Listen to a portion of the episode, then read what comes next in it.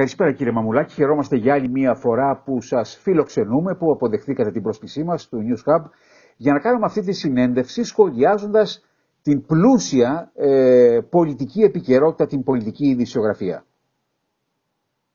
Ευχαριστώ κύριε Βαρδάκη για την πρόσκληση. Νομίζω ότι αν μη τι άλλο ο πολιτικός χρόνος καθίσταται πλέον πάρα πολύ πυκνός.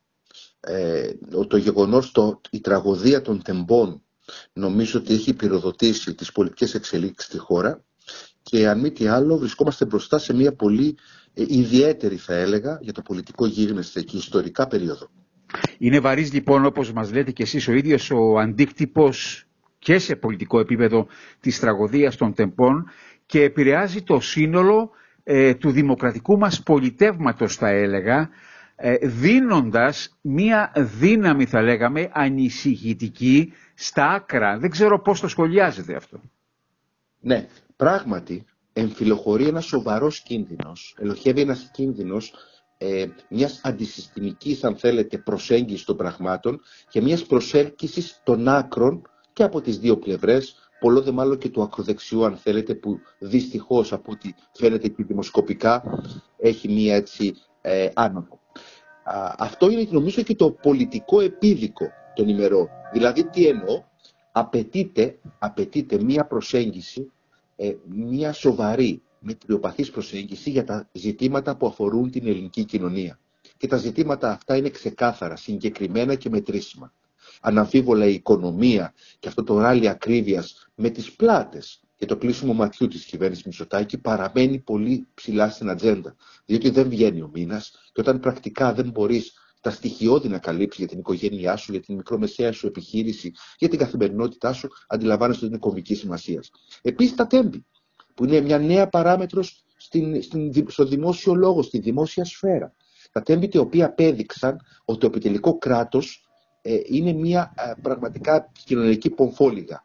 Και ότι ο κ. Μητσοτάκης που ανήλθε στην εξουσία με σημαία το τελικό κράτος και τους άριστους και, και, και, αν θέλετε και επικουρικά το μακεδονικό, τη, τη συμφωνία των Πρεσπών εννοώ ή την, ή την τραγωδία στο μάτι που δυστυχώς, δυστυχώς για τον ίδιο αναφέρομαι, την βορυχικά την προσέγγισε, Τώρα βλέπετε ότι τα πράγματα αλλάζουν και είναι εκτεθειμένος, είναι κατηγορούμενος, πολιτικά αν μη τι άλλο, ενδεχομένως και ποινικά αυτό θα το κρίνει η δικαιοσύνη. Και, και νομίζω ότι τα τέμπη κατέδειξαν με τον πιο εύγλωτο τρόπο την πανταγώδης αποτυχία τους. Οι ευθύνες είναι συγκεκριμένες και τα ερωτήματα που χρήζουν απάντησης επίσης συγκεκριμένα.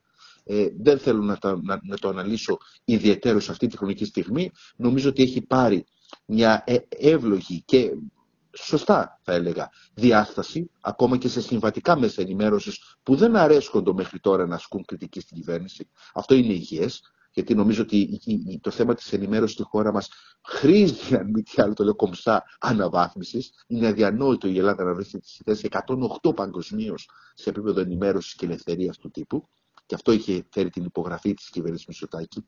Ξέρετε, πίστευε ότι μπορεί να διοικεί εσαΐ τη χώρα, απλά ελέγχοντας τα μέσα ενημέρωσης, τα μεγάλα, τα συμβατικά, κυρίως τα τηλεοπτικά. Και όμως δεν είναι αυτό το, ε, το στοιχείο που μπορείς να παραμείνεις για πάντα.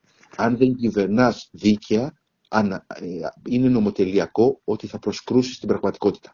Οι τελευταίες δημοσκοπήσεις δίνουν ε, αισθητή μείωση της ε, ψαλίδας της διαφοράς μεταξύ της Νέας Δημοκρατίας και του ΣΥΡΙΖΑ και κάποιες από αυτές, ενώ δεν έχουν ακόμα ωστόσο δημοσιοποιηθεί, φέρνουν το ΣΥΡΙΖΑ στην πρώτη θέση. Ε, ωστόσο υπάρχει κάτι ανησυχητικό σε αυτές τις δημοσκοπήσεις. Έχουμε τα υψηλά ποσοστά αναποφάσιστον στις νέες ηλικίες και θέλω το σχολείο σας. Ναι, πράγματι κύριε Βαρδάκη, ε, εντοπίζουμε και εμείς πολύ μεγάλα ποσοστά αναποφασίστων ε, σε νεαρές ηλικίες και σε δυναμικά κοινά που λέμε, δυναμικά ακροατήρια. Αυτό βέβαια συνάμα ερμηνεύεται και ως μια θετική εξέλιξη, διότι οι άνθρωποι αυτοί μέχρι πρότινος, μέχρι και τα τέμπη, μέχρι και την τραγωδία των τεμπών, δεν ε, έδειχναν τη διάθεση να ασχοληθούν ενεργά με, με, την πολιτική, ενεργά με, με το πολιτικό γίγνεσθε της χώρας. Είχαν μια, αν θέλετε, επιτρέψτε τον όρο, λίγο απολυτικ προσέγγιση των πραγμάτων. Ναι, έλεγαν ότι δεν θα πάω να ψηφίσω. Το έλεγαν. Μπράβο, ακριβώς, ακριβώς. Τώρα τώρα ξαφνικά καθίστανται ή θεωρούν αυτούς σαν αποφάσεις τους. Σημαίνει δηλαδή ότι κινητοποιούνται έστω και αρχικά στο να φτάσουν εν τέλει στην κάλπη. Εμείς θέλουμε τη συμμετοχή και νομίζω οποιοδήποτε δημοκράτης, προοδευτικός πολίτης θέλει συμμετοχή. Η, η αποχή βοηθάει συγκεκριμένους ανθρώπους συγκεκριμένα συμφέροντα, αν θέλετε. Η συμμετοχική διαδικασία νομίζω ότι είναι η κορονίδα της δημοκρατίας. Άρα θεωρούμε καταρχάς θετικό το γεγονός ότι υπάρχουν αρκετοί νέοι άνθρωποι οι οποίοι βλέπουν την πολιτική, έστω και τώρα να μην, να μην έχουν αποφασίσει, αλλά υπάρχει προοπτική συμμετοχής τους. Το άλλο θέμα όμως που θέσατε, ε, όσον αφορά τα άκρα, και θα το τονίσω για άλλη μια φορά, προβληματίζει και προβληματίζει ιδιαίτερα. Δεν, δεν θα μπορούσε άλλωστε να μην προβληματίζει, έχοντας πια την εμπειρία τη δυσάρεστη εμπειρία. Εγώ προσωπικά είμαι νέος βουλευτής, δεν το έζησα. Αλλά το 15-19 στο Ελληνικό Κοινοβούλιο ήταν ένα, ένα ακροδεξιό μόρφωμα, η Χρυσή Αυγή, η οποία νομίζω ότι άφησε μια πολύ πολύ τοξική και άσχημη σφραγίδα εκείνη την, την περίοδο. Κανείς δεν θέλει να βιώσει αντίστοιχα φαινόμενα στο ναό της δημοκρατίας και ελπίζω οι Έλληνες πολίτες ε, έστω και στο παραπέντε να αντιληφθούν αυτή την ιδιαιτερότητα. Τώρα, τέλος για, τα, για τις δημοσκοπήσεις, πράγματι νομίζω πλέον ότι ο ΣΥΡΙΖΑ ε, είναι μπροστά και δεν το λέω απλά έτσι απλά ενστικτοδός. Υπάρχουν στοιχεία και το κυριότερο όταν βλέπετε σε φίλια μέσα κυβερνητικά να δείχνουν τη διαφορά στις δύο και τις τρεις μονάδες, θα αντιλαμβάνεστε που βρίσκεται πραγματικά η διαφορά. Θέλω να πω λοιπόν ότι ε, τα πράγματα είναι κατά την άποψή μου χωρίς επιστροφή για τον κύριο Μητσοτάκη. Αποτελεί παρελθόν για τη χώρα, αποτελεί πολιτικό παρελθόν όσον αφορά την πρωθυπουργική του θητεία και αυτό πλέον ε, φαίνεται ότι είναι κοινός τόπος, κοινός παρονομαστής από άκρη άκρη στη χώρα. Αυτό που βιώνουμε από την 8η Μαρτίου με τη συγκλονιστική αυτή παρουσία Ελλήνων πολιτών σε όλη, σε όλη την, από τη Θράκη μέχρι την Κρήτη και από την Κέρκυρα μέχρι τη Ρόδο και ειδικά στο Λεκανοπέδιο και που φαίνεται ότι να έχει και συνέχεια την Πέμπτη που μας έρχεται στην πανελλαδική απεργία νομίζω ότι αυτά ήταν και η σηματορή της αλλαγής όλου του πολιτικού status quo. Ο κ. Μητσοτάκης λοιπόν είναι παρελθόν και αυτό που κρίνεται αυτή τη στιγμή είναι ποιο μοντέλο διακυβέρνηση θα ακολουθηθεί στη χώρα. Θα έχουμε ένα προοδευτικό μοντέλο για να αφήσουμε πίσω, αφήσουμε πίσω μας το χθες και όλα αυτά τα τοξικά και επικίνδυνα της κυβέρνησης Μητσοτάκη ή θα διονυστεί αυτή η κατάσταση. Αυτό μου θυμίζει και τη φράση του Αλέξη Τσίπρα πριν από αρκετούς μήνες, δεν και το ξέρε, εφιάλτης τέλος ή εφιάλτης δίχως τέλος. Το προηγούμενο διάστημα υπήρχε ένα φύγημα πρώτεμπών αναφερομαι της Νέας Δημοκρατίας για δυνατή αυτοδυναμία στις εκλογές. Μου απαντήσατε το ερώτημα, ωστόσο το κεντρό ακροατήριο, η κεντρό ψηφοφορία είναι το ζητούμενο για ΣΥΡΙΖΑ, Νέα Δημοκρατία και ΠΑΣΟΚ. Προς τα πού κλείνει ε, το κεντρό αυτό ακροατήριο λέτε; Ας ξεκινήσουμε από την εισάτοπον απαγωγή είναι δεδομένο ότι απομακρύνεται τάχιστα από τη Νέα Δημοκρατία. Οφείλω να πω ότι το 2019 ο κ. Μητσοτάκης προσέλκυσε αυτό το κοινό, έστω και επίπλαστα, έστω και με λόγια και υποσχέσεις που φάνηκαν στην πράξη ότι απήχαν παρασάγκες από την πραγματικότητα, αλλά τα έχει καταφέρει. Είναι μια πραγματικότητα αυτό. Τώρα όμως τα πράγματα αλλάζουν. Ο κόσμος καταλαβαίνει ο κόσμος αντιλαμβάνεται. Και ειδικά ο, ο άστεγος κεντρός, ο, ο κόσμος που κινείται πέριξ, με τη μετριοπάθεια που τον διέπει, αλλά πέριξ του κέντρου, νομίζω ότι αρχίζει και βλέπει αρκετά προς την αριστερή πλευρά. Και ενώ το ΣΥΡΙΖΑ που πλέον είναι ένα κεντροαριστερό ευρωπαϊκό πατριωτικό κόμμα που με τον λόγο του, με την παρουσία του ίδιου του Προέδρου του, την ολοκληρωμένη ευπρεπή του παρουσία, δείχνει τον δρόμο, δείχνει την κατεύθυνση. Επίσης, μπορεί στην κυβερνητική θητεία του ΣΥΡΙΖΑ να υπήρξαν πολλά λάθη, αλλά υπάρχει με τεράστια πολιτική περιουσία, κύριε Βαρδάκη. Αυτή η πολιτική περιουσία λέγεται χρηστή διακυβέρνηση. Καθαρά χέρια. Διοίκησε τη χώρα με τα λάθη και τις παραλήψεις, αλλά ήταν μια καθαρή κυβέρνηση. Δεν διαπλέκετο, δεν ήταν διεφθαρμένη. Και αυτό είναι και η ειδοποιώς διαφορά με το χθες του κ. Μητσοτάκη. Κύριε Μαμουλάκη, ε, θα έλεγα ότι ε, ο ΣΥΡΙΖΑ, περιμένουμε όλοι να δούμε τα, τα, τα, τους υποψήφιους, τα, τα ψηφοδέλτια πανελλαδικά. Καθυστερείτε ή όχι, λέτε; Κοιτάξτε να δείτε. Μέχρι πρώτα σας έλεγα ότι ενδεχομένως να υπήρχε και μια καθυστέρηση. Όμως τώρα πλέον, που είναι ξεκάθαρο ότι ο κ. Μητσοτάκης πηγαίνει για εκλογές βαθιά στα μέσα καλοκαιριού, και μπορώ να το... Να μου το αναπτύξετε θέλω, γιατί ήταν το επόμενο ερώτημα. Όλοι λέγανε για 21η Μαΐου. Ε, ε, εγώ προσωπικά δεν βλέπω καθόλου τον Μάιο και δεν το λέω τυχαία. Ακούστε το αυτό.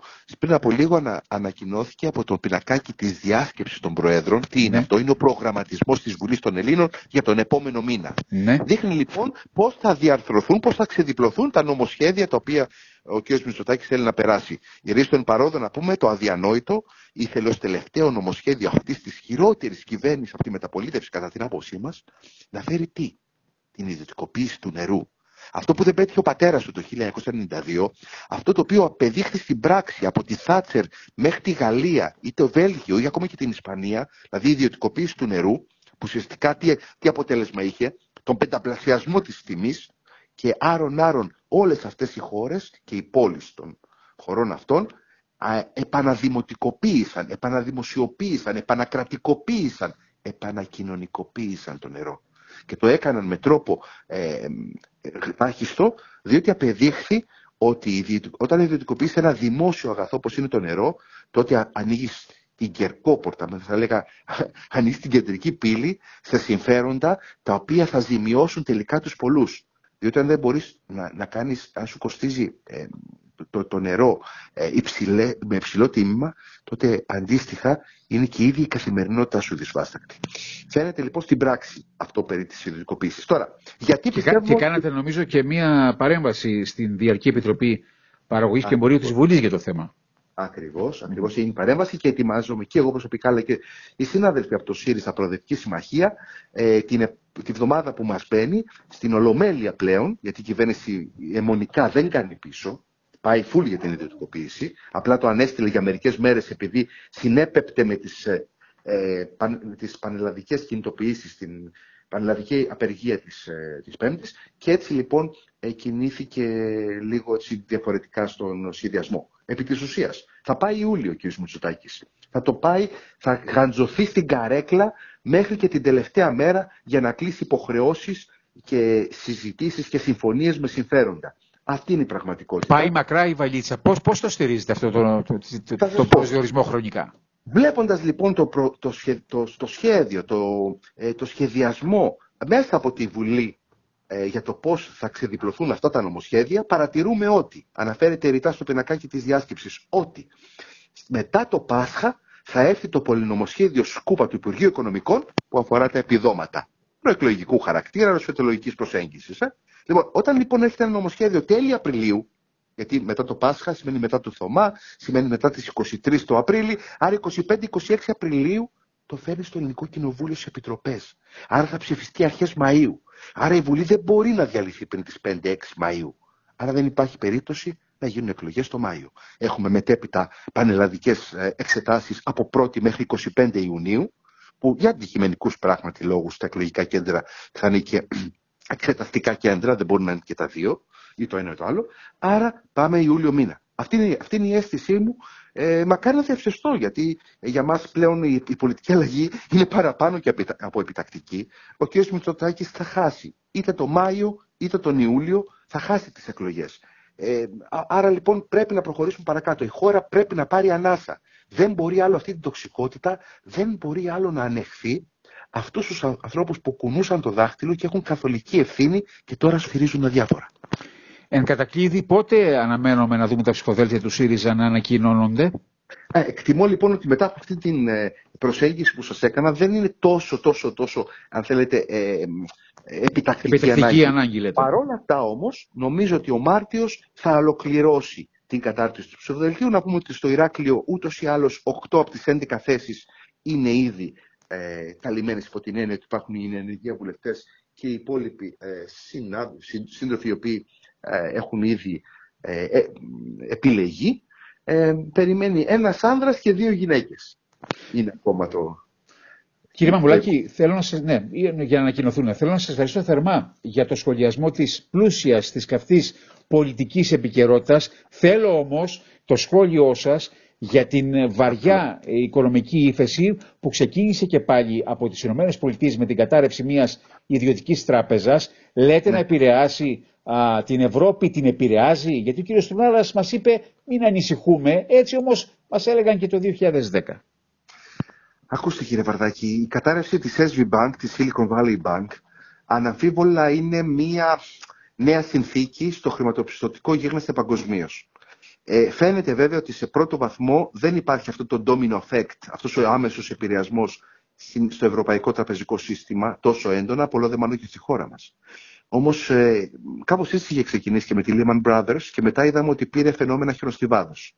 Είναι καλό να είμαστε προσεκτικοί στις διατυπώσεις μας, να παρακολουθούμε τις εξελίξεις και σε άλλες συστημικές στην Αμερική Ένωση, στις ΗΠΑ Αμερικής τράπεζες. Ε, δεν σας κρύβω την επιφύλαξή μου, παρακολουθώ τις εξελίξεις. Θέλω να πιστεύω πραγματικά, το, θέλω να πιστεύω ότι δεν θα έχουμε άμεση επίπτωση και επηρεασμό αρνητικό στο δικό μας ε, σύστημα, αλλά ποτέ δεν μπορείς να αποκλείσει τίποτα. Εγώ δεν θα προμείνια, δεν θα έλεγα εκ προημίου έναν αποκλεισμό του ρίσκου. Πάντοτε υπάρχει το ρίσκο και ειδικά όταν υπάρχει ένας νέος πονοκέφαλος στο τραπέζι όπως είναι η χρεοκοπία της SB Bank που βέβαια πρέπει να πούμε ότι είναι μια τράπεζα με εξειδικευμένα κεφάλαια που αφορούσαν κυρίως τους, τις startup επιχειρήσεις με IT προφίλ, με information technology προφίλ, δηλαδή με ε, ψηφιακό. Με, με ψηλή τεχνολογία, ναι. Με ναι, ναι. Επιχειρήσεις. και ψηφιακή τεχνολογία επιχειρήσεις. Αυτές οι επιχειρήσεις, αυτή η τράπεζα έκανε ακριβώς αυτό που δεν πρέπει να κάνει μια τράπεζα, δηλαδή τι, ουσιαστικά ε, επένδυσε όλα τα χρήματά της σε ομόλογα του Αμερικανικού Δημοσίου βέβαια, τα οποία είναι πολύ εγγυημένα, με υψηλό επιτόκιο, αλλά σε βάθος χρόνου, και έφνης απαιτήθηκαν ποσά καταθετών της και δεν είχε, θα τη φέρουσα οικονομική κατανότητα, τα διαθέσεις σε αυτούς. Εξού και η κατάρρευση. Αυτό είναι κάτι το οποίο το λέω για την ιστορία και εφόσον συζητάμε για χρηματοοικονομικούς όρου, είναι καλό να γνωρίζουμε τι ακριβώς συνέβη. Προσοχή λοιπόν, τα μάτια μας 14 στο, στο, στο, θέματα τα χρηματοπιστωτικά, γιατί όπως αντιλαμβάνεστε είναι μια, ένα, ένα, είναι μια, υπάρχει μια αέναη αλληλεπίδραση ε, ανά την Ιφίλιο, Οπότε το παρακολουθούμε και ελπίζουμε να μην έχει περαιτέρω εξελίξεις αρνητικές. Κύριε Μαμουλάκη, σας ευχαριστώ θερμά. Εγώ ευχαριστώ κύριε Βαρδάκη για το χρόνο που μου διαθέσετε.